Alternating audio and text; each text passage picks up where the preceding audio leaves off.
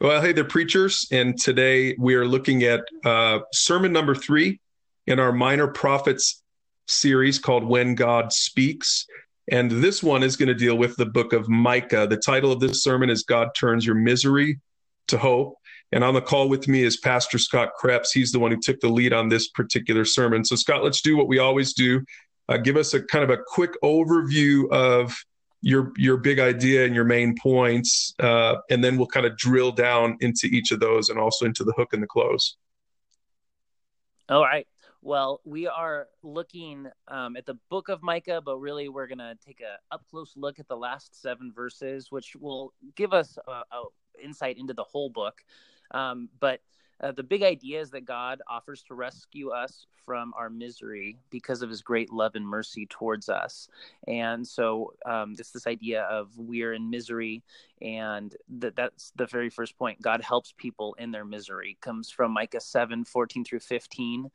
And um, from there we see the heart of god reaching out helping us we'll dig into what what that misery is where it comes from um, and then we'll next hit on a note that's found in I think just about all of the prophets, uh, the note of judgment. Everyone who rejects God faces his judgment. Um, that you know, if you resist God, if you push God away, ignore God forever, you know, eventually you'll suffer the consequences of that.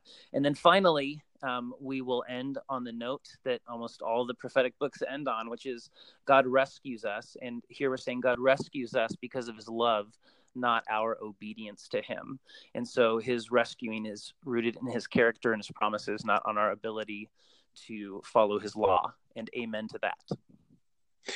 Yeah, so I mean, just right off the bat, you can see this is. Uh, are you going to poke a little bit of fun at the idea that we're preaching about misery? yeah, perhaps, perhaps. Um, certainly, when I get into to, to um, point one, um, so my plan is to set the context a little bit for the book of Micah. Yeah. And so I, I have um, I have an easy target uh, to start the sermon, which is, do you trust the federal government? Mm. Um, and I, I just looked up. These are really recent stats as as of this recording. Uh, 26% of Americans approve of Congress. Wow. And 17%, 17% of Americans trust the government. Um, so that, I mean, that is, if you think about it, seven, only 17% of Americans trust the government to be honest, to make good decisions. That's pretty sad. Um, and then the 26% of Americans who approve of Congress, I want to meet them because I uh, like, do they not read the news? Uh, but that's uh, a political opinion, not a biblical opinion. Um, and so the whole reason I'm bringing up this thing about trusting the government is because that gets us right into the book of Micah, because the prophet Micah talks about um, the the fact that he couldn't you couldn't trust the government. You couldn't trust the king. You couldn't trust the rich in his day. You couldn't trust the priests because everyone was out for themselves trying to gain power trying to make money. Um, the rich were getting richer the poor getting poorer and uh, there's this sharp divide and distrust among the people. And uh, so it reminded me a lot of our world. Yeah that's good. I think that's a great that's a great way to get into the sermon. And it's probably also a good way to get into the first point that that living in a in a culture like that just automatically is going to bring some misery into our li- everyday lives.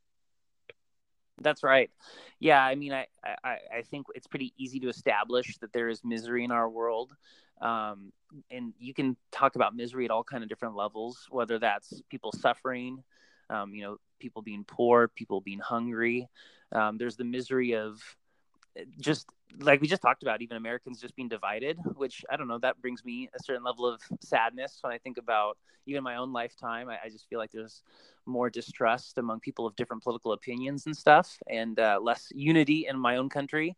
Um, but then there's misery in relationships misery in divorce misery in broken homes misery in loneliness that you know as pastors we talk with people all the time that are in the midst of those miseries.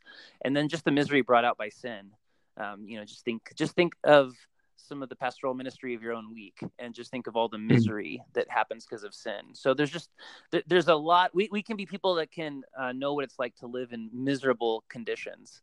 Um, not the same ones as the people of israel in micah's day but still you know powerfully um, difficult. Yeah and so as i'm looking at your notes and just a reminder to the preachers if you're going to preach this one you can check out scott's manuscript notes. That's what we're going through right now but as I look at your notes here, Scott, it looks like you're kind of weaving between you know your misery today your you know kind of contemporary misery and then back into micah. You're kind of going back and forth between what we experience and what he experienced. And then you start bringing a little more context to what's going on in micah's day.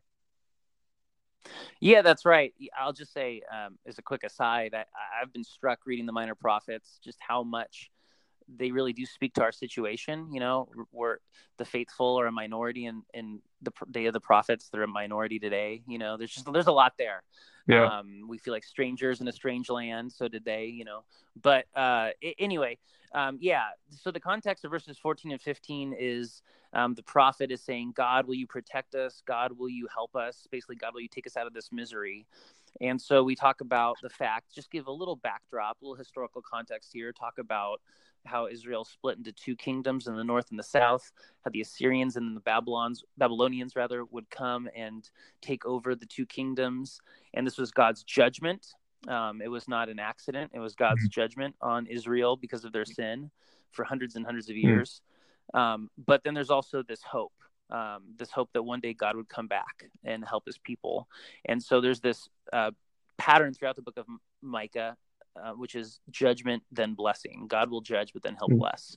Um, so basically, at the end of the book, Micah says, you know, God help us, help us, and God says, yes, I will. I will help you, just like I helped you in the days of the Exodus. Um, I will, I will help you. I will come and rescue you out of your misery, out of your, um, you know, being in exile and and being under the in, in the grip of the Babylonians. I will help you. Um, and so that's a model for how God works in our life. Yeah, and I think it's interesting. You might even you could potentially bring up here again that now we're getting a little bit of a clear picture of their misery, and their misery was in great part brought on by themselves, right, or brought on by their their culture and their people so there maybe there are two types of misery right. there's misery that we that we create for ourselves and i think there's a lot of that today still and then I think there's mm-hmm. legitimately misery that you're a part of because you're a part of a culture that has wandered from God. And so you you kind of experience it's almost like group misery, right? You experience the That's right. Uh, you experience something that's not maybe directly because of you or maybe familial misery, right? That kids of, you know, of a family that gets a divorce a couple that gets a divorce, you know, they didn't choose that, but they have to experience some of the misery that comes along with sin. That's right. That's right. And that's something I like to do a lot. I like to start with the group misery or the group sin or the institutional sin or the cultural sin and then make it personal. Yeah because I feel like it's easy for people, even people who aren't, you know, Christians or that religious, to say, okay, yeah, there is sin out there in the world. But then what I always like to do, and what I plan on doing here too, is to say, no, but we need to be honest. Yeah. You know, sin's not just out there; it's in Good. here, in me, in you, in the human heart. And so um, that's that's what we're talking about, just as much as is that self-inflicted misery because of human sinfulness before God that's a huge problem. So I, that's that's really good to to tease that out. Yeah, and then then you transition. Can we transition to point two? You transition to. Mm-hmm. So then everyone who rejects God faces his judgment, which is a real, real prophetic way to word that point, Scott. So good job. Well, thank you. Um, yeah. Uh, so here is it's sort of this is a this is a wonderful passage here, these two verses in verses 16 and 17, and you can read them in detail on your own and, and everything, but they're just amazing word pictures here. But th- there's a pretty natural question that comes up, which is okay, wait, all these people who are God's judgment on Israel, the Assyrians, the Babylonians, what about them? You know, they don't fear fear God, they don't honor God, they don't live ethical lives. What's going to happen to them? Um, and so, you know, we can in our own world, right? You can say, okay, um, like I get that I'm not perfect. I get I'm messed up, but uh, you know, what about all those people who ignore God and don't care about God and do their own thing and are, you know, greedy? What what about them?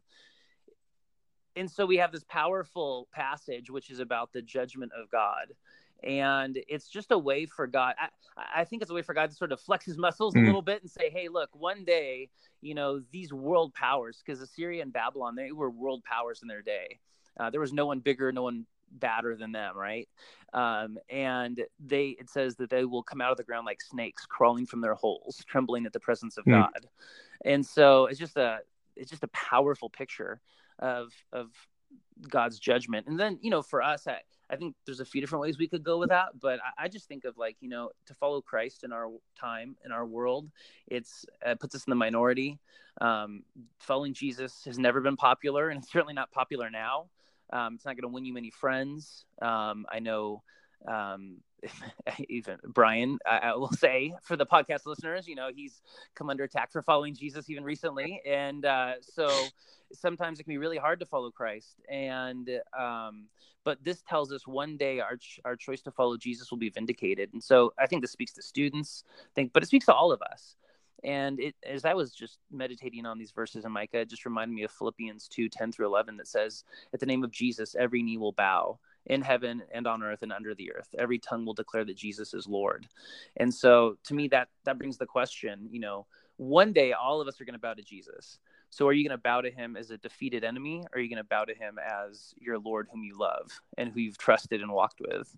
Because um, we're all going to bow to him one day. Yeah. And Scott, I think what I might do in this part of the sermon is, is to um, draw out the difference between God's judgment and God's discipline because you know as as we said in the first point god is disciplining his people who he loved and good parents always discipline their kids but that's different than what he's doing with the babylonians and the assyrians. Um, they'll experience his judgment um, will experience god's discipline. And and i think that's it's good to remember i think just as we say hey it's it's still worth following god even though in the short run we might see God's enemies flourish. In the long run, God might even use his enemies to discipline for disciplinary reasons. But at the end of the day, and this is kind of moving toward your last point, at the end of the day, God loves those who accept him. even though we're not perfect, he loves us just like any good parent loves their imperfect children. Yeah, that's right. And I do think that's a good distinction. And, and there's a theme of that in my notes too that I hadn't really uh, articulated here, but that that discipline judgment and and that really brings us to you know why is god doing all this and why do we have this hope and it's that god rescues us because of his love because of his character because of his promises not because of our obedience. Um you know i think there's a natural question that we might have you know what if am i good enough for god? You know what if god changes his mind about me? Will god still rescue me if i mess up um, but here's the thing we need to always remind ourselves and always realize is that God saves um, because of his love, not because we're worthy, not because we deserve it. It's just who he is. And so the end of Micah is this these wonderful three verses that just really powerfully portray the character of God. Um, he, he, says uh, in verse 18 there, he says, Who is like the Lord? Um, that's the kind of the more direct translation of the Hebrew, and the name Micah means "who is like the Lord."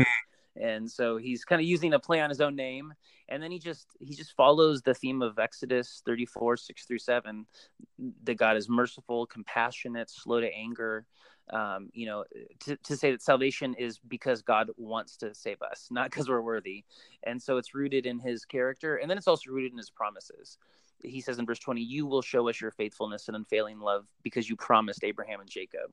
And so um, we can take God's promises to the bank, not because we're worthy, but because God's always going to come through and do what he says he does. So um, it's pretty remarkable to me that you can have these books like Micah that are so filled with hard, hard words for God's people, but then come with such a reassuring blessing of God's love and care, and He will restore, He will heal, He will transform. And uh, to me, I think that's real reassuring because um, even just this last Sunday after church, somebody said, "Hey, how come God's so mad in the Old Testament?" Mm. And I said, you know, well, God is mad in the Old Testament. He's mad at sin. But he's also mad at, at, sin in the New Testament, if you read Revelation. Um, but, you know, you also have these passages like th- these verses here that just show God's love just as deeply as it's shown in the New Testament too. Yeah, and I love how you. I mean, really, this last point is is is great because it emphasis it obviously emphasizes the gospel, right? So anyone who feels like that, you know, they see this God of judgment and wrath, and so they feel like they well, they better be obedient to and stay in line or he won't love them and it's just great i think in the middle of this series on the minor prophets to to say hey this is you know it's it's easy to get the wrong idea about who god is but in so many of the prophetic books it has these lines this mantra that that god says about himself that i have compassion and unfailing love and so yes, even though he does get frustrated at sin and he gets angry at sin, at the end of the day, his mercy is always greater than his judgment for for his people. Um, and I think that's a great note to end on in this sermon, and to say that it's you know come to come to God, be drawn to God by His love. Don't try to get to God by your obedience.